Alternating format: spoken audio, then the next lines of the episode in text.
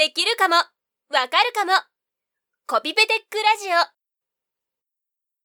コピペテックラジオはコピペテックで取り上げるテクノロジーの話をざっくばらんにお伝えするポッドキャストです。えコピペテックラジオ第2回。矢野です。こんにちは、木村です。こんにちは、遠藤です。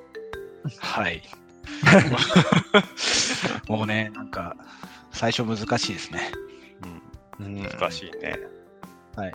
コピペテックラジオは本当は2週間おきにやる予定だったんですが実質3週間ぐらいは空いちゃってる感じになるのかな、うん。2週間おきにやりたいですね。次は頑張ります。そうですね。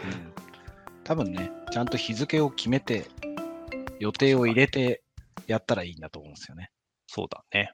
うん定例の時とかにやったらいいのかもね。すごい、うちわっぽい話なるほどそうですね。それなら毎週できるじゃないですかうん。必ず集まってるからね。そうだね。そういう感じでやっていけたらいいですね。うん数やんないと慣れないからね。そうそう。うん。はい。というわけで、2回目。まあ、前回はね、どっちかっていうとコピペテックそのものについて話していきますみたいな感じだったんですけど、いつだ？第1回目のコピペテックをちゃんと公開したんですよね。うん。いつだっけね。3日ですね。3日。うんあ、9月3日。ちゃんと9月すぐ入ったところで公開できた。うん。だいぶ経っちゃいましたね。はい。うん。その、まあ、感想だったり、話したいですね。うん。試した感想からがいいのかな。作り手の感想から。作り手の感想から？かな。うん。どうぞ。作り手の感想はですね、そうですね。まあ、作るの自体は、まあ、前回割と話したかなっていう感じはああしていて、そのまあ、ゲーム性のところうん。の調整とかが結構大変。作るの自体はそこまででもないけど、面白くないとか、確かに。そういうのが結構ありましたね。まあ、思えばなんか、ゲームらしきものを開発するのは初めてなんですよね。そうだね。うん。初めてですね。もともと B2B 畑ですからね。うん、今もだけどね。そうそう、今もだけど。うん。そう。なので、そう。ツールとかでもね、本当にゲームっぽいのはほとんど作ってないんか。遊びでね。もないか。遊びで、まあちょっとならあるっちゃあるけど、まあほぼないですね。なのでまあ今回話すとすると、作るより記事が、記事書くの大変だったとかかな。うん、あ、そう。記事書くの大変だったね。Mac もう一台出してきて、ああ、そういうことか。うん、環境づくりからそっちで。はいはいはいはい。んだっけ？のプロジェクトが2個同時に開けないとかもあって。それは、なんだ、動かしながら、自分で書くときにコピペ？うん。そう、自分で書くときにコッペする元がないじゃん。はいはい。自分で作ったプロジェクトを真似て、こう、操作して作っていきたいんだけど、はいはい1個しかはい。プロジェクトが開けないと、真似れないっていうあのもあり、あ。え、それどうしたの？だから2台でやった。え、コピペはできないじゃないですか。コピはできない。まあ、どうせ基本操作だから、その辺はいいんですよ。操作が多いから。手入力って、見ながら手入力。ああ、なるほど。まあ、記事書くのにゼロからできるから、ちょうどいいっちゃちょうどよかったんだけど。うんうんうんうんまあそれが大変だったかな。あとはゲーム性のところで言うと、実際自分だと調整したところとかは逆に元に戻したりしてた。したあ、ね。そなんかボールが戻ってきにくいとかで、壁を斜めにしたりしてたんだけど、う。あ、してた、ね。だとこう、チュートリアル的にこう作るのめんどくさくなるから、まあいいやと思ってう、ん。まっすぐにしたり。うんうんうん。いや、俺がこう試してて話をしてたのは、あのね、距離感の話なんだよね。うんうん。こう実際にボールを、そうだな、グローブとか、あの感じだとラケットとかに近いのか、バドミントンとか。ああいうので、打ったりするのと同じぐらいの感覚になったらいいなみたいな話をしてて、それで距離感をちょっと変えたりしてたね。そうね。最後、矢野さんに触ってもらってしてたね。そう。子供とキャッチボールしている感覚で楽しむために。うん。まあ記事の最後にも書いたけど、細かいところは自分でいじってもらえたら良いなと。ゲーム性の調整ちょっと難易度高いんじゃん。そうかそうでもないのかな。う。ん。ちゃんと見れば大丈夫なのか。うんうん。じゃあ作った感想？作った感想はどうですか？ああ、俺が？うん。え山さんーっとですね。いや、すげえ楽しかったですよ。楽しかったですよっていうか、まあこれも、これは違うか。これコピペテックノートには書いてないんだけど、自分のノートに書いていて、本当に、なんだっけ、タイトルが3時間でできるって書いてあったんだよね。タイトルが。なんで本当に3時間でできるのかっていうテストも兼ねて、で、コピペテックだからコピペをひたすらしていくうん。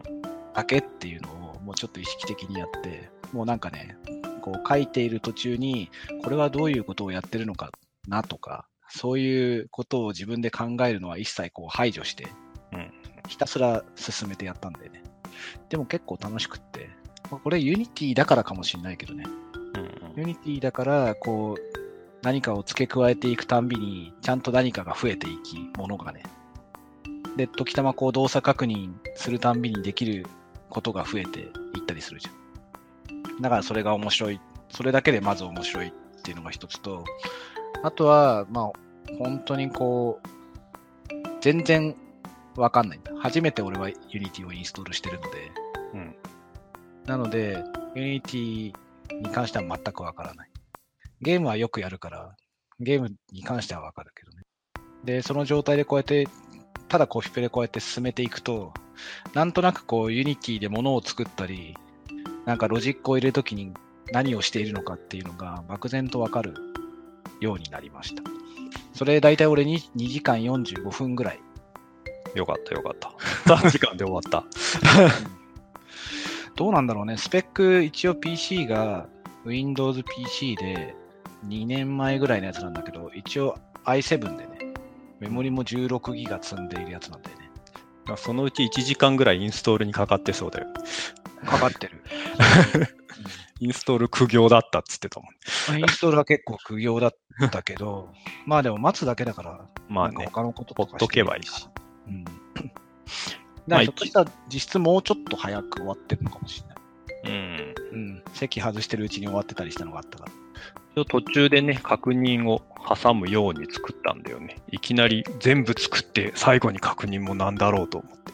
うん。それはすごい良かったです。うん、よかったよかった。そう。なんとなく分かった感があるのは良かったし、多分なんかそれで少し興味持ってソースを見れば、そのソースコードの中でね、どこで何やってんのかぐらいは分かんだろうなって。うん、コメントも結構書いたから、うん。見ればそれなりにわかると思いますよ。あんまりコードの説明はしてないけど、うんうん。コードのコメントはいっぱい書いといたんで。戻すけど、これマシンスペックどうなんだろうね。こう、オフィス用のね、PC としては、もちろんスペックはいい方なんだと思うんだけど、うん。グラフィックは弱いからね。 Unity だとまあそれが関係したりしないのかね。あ、しそうだね。ま あ実際にどんくらいでみんな終わってんのかっていうのはちょっと気になるところではあります。開発時間にはそんな影響しないんじゃないかああ、しない。な。なんだっけ。ビルドとかはするかもしれないけど。うん。というところですかね。思ったより楽しかったです。思ったより。思ったより。まあ、よかったよかった。ちょいちょい試してくれる方もいて。うん。よかったよかったですね。でもあれ、まあそうだな、ノートの購入って、その瞬間にやってるわけじゃない。そうだあ、でもやってくれた感想もあったのか。うん。ツツイッター上でありましたね。ううんん、あれ、よかったですね。なるべく積んどくにならないようなコンテンツに。うん本と違ってそこまでボリュームがないから。本当に2時間、3時間時間作ればその中で終わるからね。しばらく、しばらくっていうかずっと公開し続けているので。 Unity とかのバージョンアップとか、 Oculus GO とかの中身が変わったりしない限りは動くのかな。うん。 Unity しょっちゅうバージョンアップするけど、大体動くと思います。そうだね。UI 変わっちゃったりするとあれだけど、まあ、それはそんなにないか。はい。じゃあもう一つのマイクロビットネタの方はどうですかね。マイクロビットの方は、まあ大体記事を書いて、まあ、ボングラ叩きゲームといういうタイトルで作ってるんですけど、前回ちょっと話したかもしれないですけど、ピコピコハンマーで、まあ、アルミ箔を、並べたアルミ箔を叩くと、はい。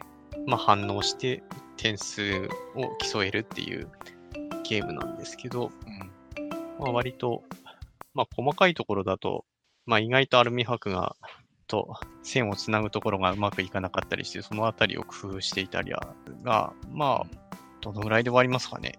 やっぱ工作が入るんで、ああ、かかる時間ってこと？うん、うん、そうですね。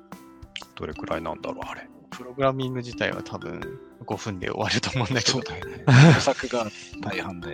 工作がどのぐらいで終わるかはちょっと、器用さ次第。あれ次第。そんなに難しくなさそうじゃなかった？難しい？何が難しいのうん何が難しいって、アルミホイルを畳むのが一番難しいです。何あれでも綺麗に畳まないとダメなの？あ、いや、あれ撮影用に綺麗にしてんでしょ？あ、そうだね。きうん。普通に、ちょうどいい大きさに切ってもらえれば、うんそうだよすぐ終わんじゃないかな。個人で楽しむには別にくちゃくちゃでもうん。うん。反応さえしてくれれば。だからまあそんなにかかんないんじゃないのかな。うんそうね。でも1時間、2時間ぐらいかかるだろうか。かかる今。3時間はかかんないかな。かかんないなんとなく。うん。うん、そんな気がする。物揃えるのにかかりそうだけど。そうですね。一番買い物がめんどくさいかもしれないですね。買い物のノートは書いてくださいね。ね、そうですね。ネットで注文してから 多分、はいま、 micro:bit がネットで注文すると結構時間かかるから、うん micro:bit だけでももしかしたらパーツ屋に行って買っちゃった方が早いかもしれないですね。ああ。そうね。意外と Amazon とかでも時間かかるっぽいんで。ちょっと事前公開したいかもしれないですね。買うもの。ああ、うんなるほど。うん。俺も試したいしな。試まあ。矢野さんはオフィスに置いてあるものがあれば 試せます。今、オフィスに置いてあるものあんの？まあ、とりあえず必要なものは置いときましたよ。あれ、そうなんだっけ？うん。だいたいここでやってるから置きっぱなしなんじゃないの？うん。ああ、そうか。一部持って帰ってますけど。なるほど。じゃあ、ちょっと試してみましょうかね。書き終わったら。うん。まあでも、この辺買い物するところも楽しみの一つよね。そうね。うんそうですね。数年ぶりに秋葉に行ったりしたし。まあ行ってるお店はあんまり変わんないんですけど。うん戦国伝承の2階、3階かな ?3 階が楽器専用パーツ屋になってて、ちょっと面白かったですけどね。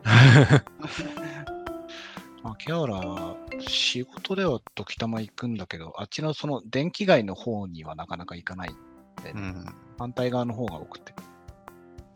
でもマイクロビット俺も1個買ったんだよな。このタイミング。まあ俺が持ってるけど。あ、そうそう。あれなんかやっぱ仕事であの辺行って、そういえば、あ、仕事じゃなかった。プライベートだ。プライベートで子供を送りに秋葉原まで行って、つくばエクスプレスに乗せるために。その後に思い出して、買ったんだ。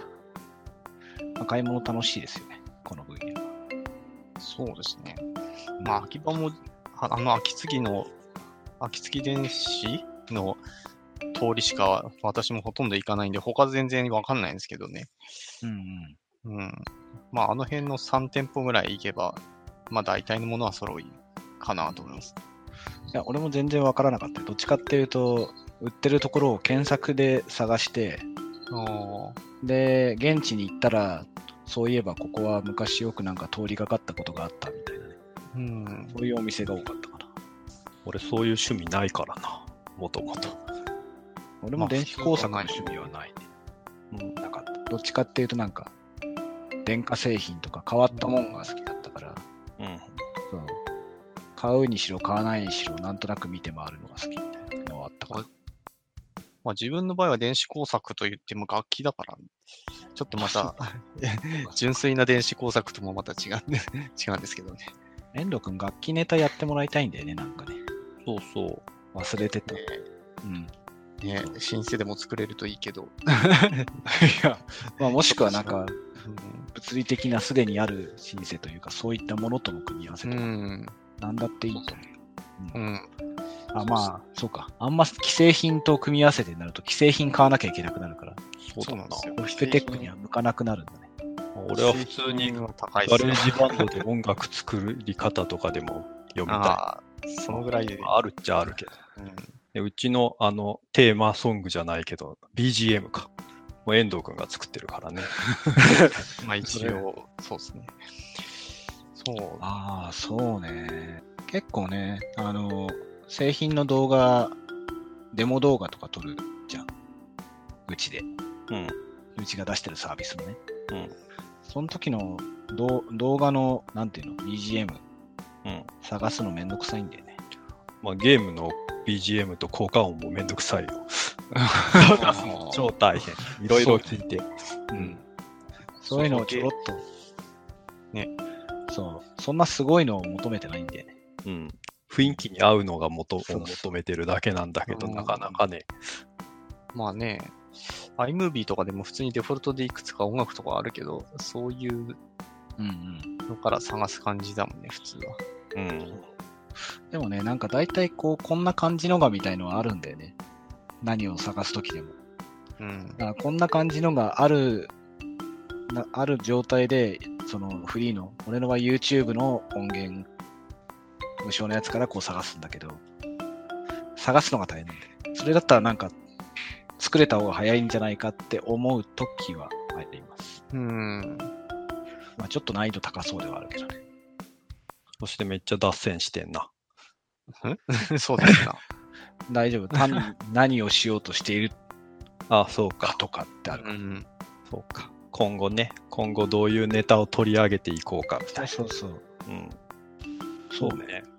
何かやりたいのあります？まあ、とりあえず自分が並行してやってるのは、あの、画像認識のああ、グリコのグリコードを作るっていうのは、うん。そうね。ちょろちょろとやってるけど、う。うんん。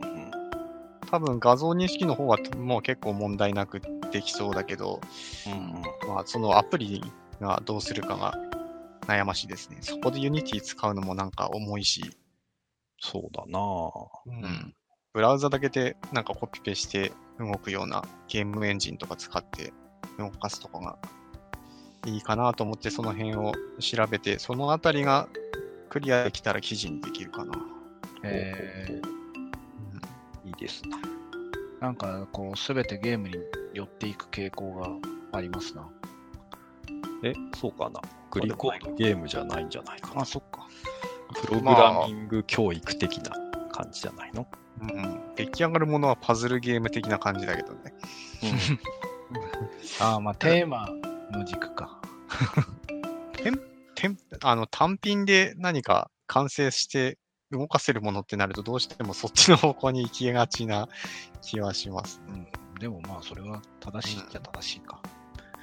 ああとあれか、やろうとしてるのは、うんマイクロビットセンサー系のものは今回やってないんで、あくまでマイクロビット単体で、うん。えー、と電子工作として完結するネネタに今回はモグラ叩きはしてあるんで、次はセンサー系ので拾って、ああ。うんそのネットワークにつなげてみたいなのはちょっとやりたいですね。うん。言ってたね。うんあれやってほしいんだよね。秘密の。秘密の？お母さんにこう、秘密の引き出しを開けられたときにそれに気づく方法とか。ああ、あれあありありましたね、なんか。そんなネタあ言ってたっけ？のマイ マイクロビットの動画になんか上がってた気がする。え自自あ磁石磁石を使って、磁気センサーを使うと、光と関係なくうんうん。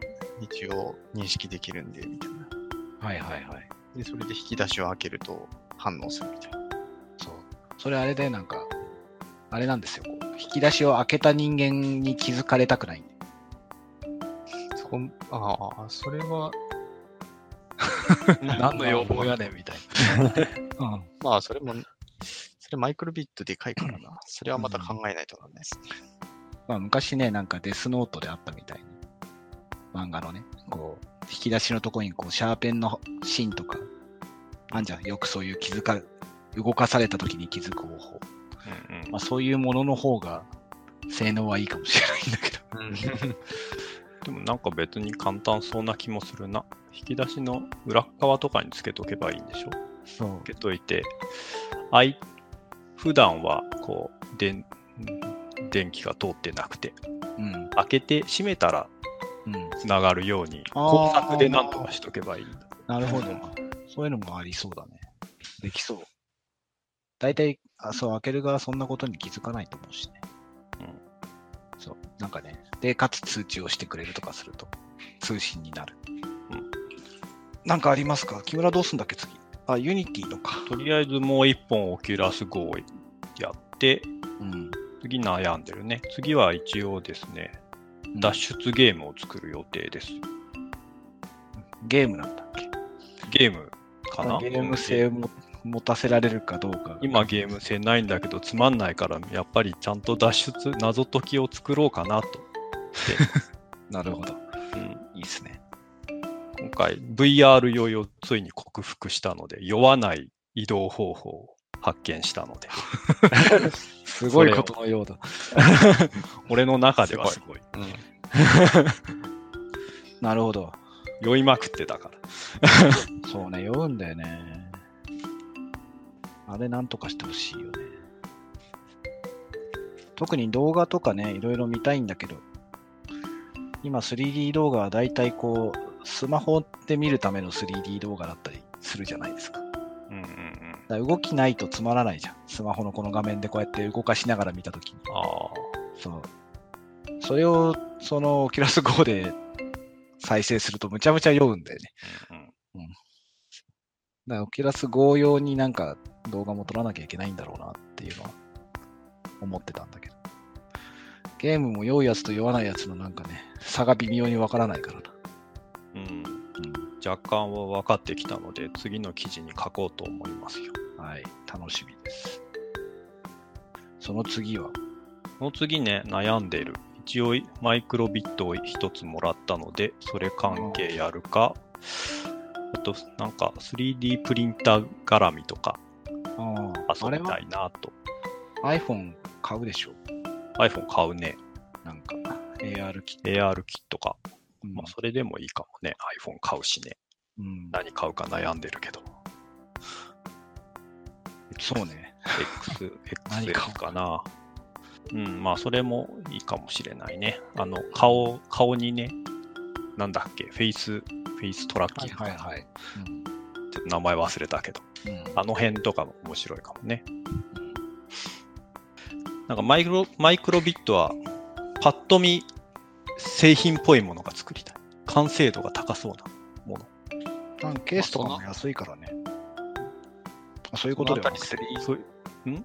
うん、3D プリンターとかで組み合わせる。あープロダクトっぽくプしたい。ロダクトっぽい。そうそうそう。うんなんかそういうのを作ってみたいね。試作品っぽくないやつ。ああ、いいっすね。子供と遊べる系。そうだな。そういう方が作りやすそう。まあなんか思いつけば、実用でもいいかもしれないけど。そうだな。そういうのいいね。3D プリンターで設設計っていうのかな。設計をして、うん。そのデータを持って、どっかで印刷というか、うん。なんていうんだあれ、作ってもらうって感じになるのかそうだね。な。秋葉原、DMM。まあ DMM とかがみんなやりやすくていいかなと思ってる。確かに。わかりやコすいピペテックだと。どっか行かないととか言われるとね、ち地方の人とか困っちゃうし。ああ、なんか送ると作って送り返してくれるサービスがあるんだっけ？DMM であるよ。ああ、そうなんだ。うんそういうこと？えー、いいですね。はい。結構喋ったね。うん。こんなところですかね。面白いんはい、ですねそうですね。どうなんですかね。ここは難しい。はい。まあでも、なんか定期的にやっていこうと思いますんで。ぜひ、そうだな。隙間時間なり、移動中なり、気が向いたら聞いていただけたらいいなと思います。思います。えっと、コピペテックラジオは基本ノートで、ノートマガジンを単独で作っているので、えーそこから聞くことができるのと、まだ実は登録ができていないんですが、まあポッドキャストでも聞けるようにしたいんですよね。けるようにしたいんですけど、ちょっとなんか、Apple のポッドキャストコネクターが調子が悪くって、まだ公開できずにいます。なので、できるようになったら公開して、いろんな場所から聞けるようになったらいいなって思ってます。で、コフィペテックそのものに関しては、今第1回目を公開して、次のマイクロビットの公開をこの9月中にできたらいいなっていうふうに思っていますと。で、その次のやつはどんくらいになるんですかね？次のやつ？うん。あ、 Unity の？そうそう。どうだろう？そんなにかかんないと思うんだけどね。じゃあ、それもなんか、10月中ぐらいには、うん、10月頭、頭か中、中には遅くとも出せるよ。うん。ですね。で、出していきたいと思います。で、まあ、その他諸々、ここの解説だったりとか、このノートか、ノートで、ポッドキャストも公開してますんで、そこの概要には書いておきますんで、ぜひご覧になってくださいと。えっと、ご意見、ご感想についてはですね、まあ、コメントとかにもちろん書いていただいてもいいんですけど、一応質問箱を作っていますんで、まあ、そちらでざっくばらんに何か聞いていただけると大変嬉しいですね。はい。というわけで、今回のコッペテックラジオはこの辺で終わりにしたいと思います。ありがとうございました。ありがとうございましたありがとう。ございました。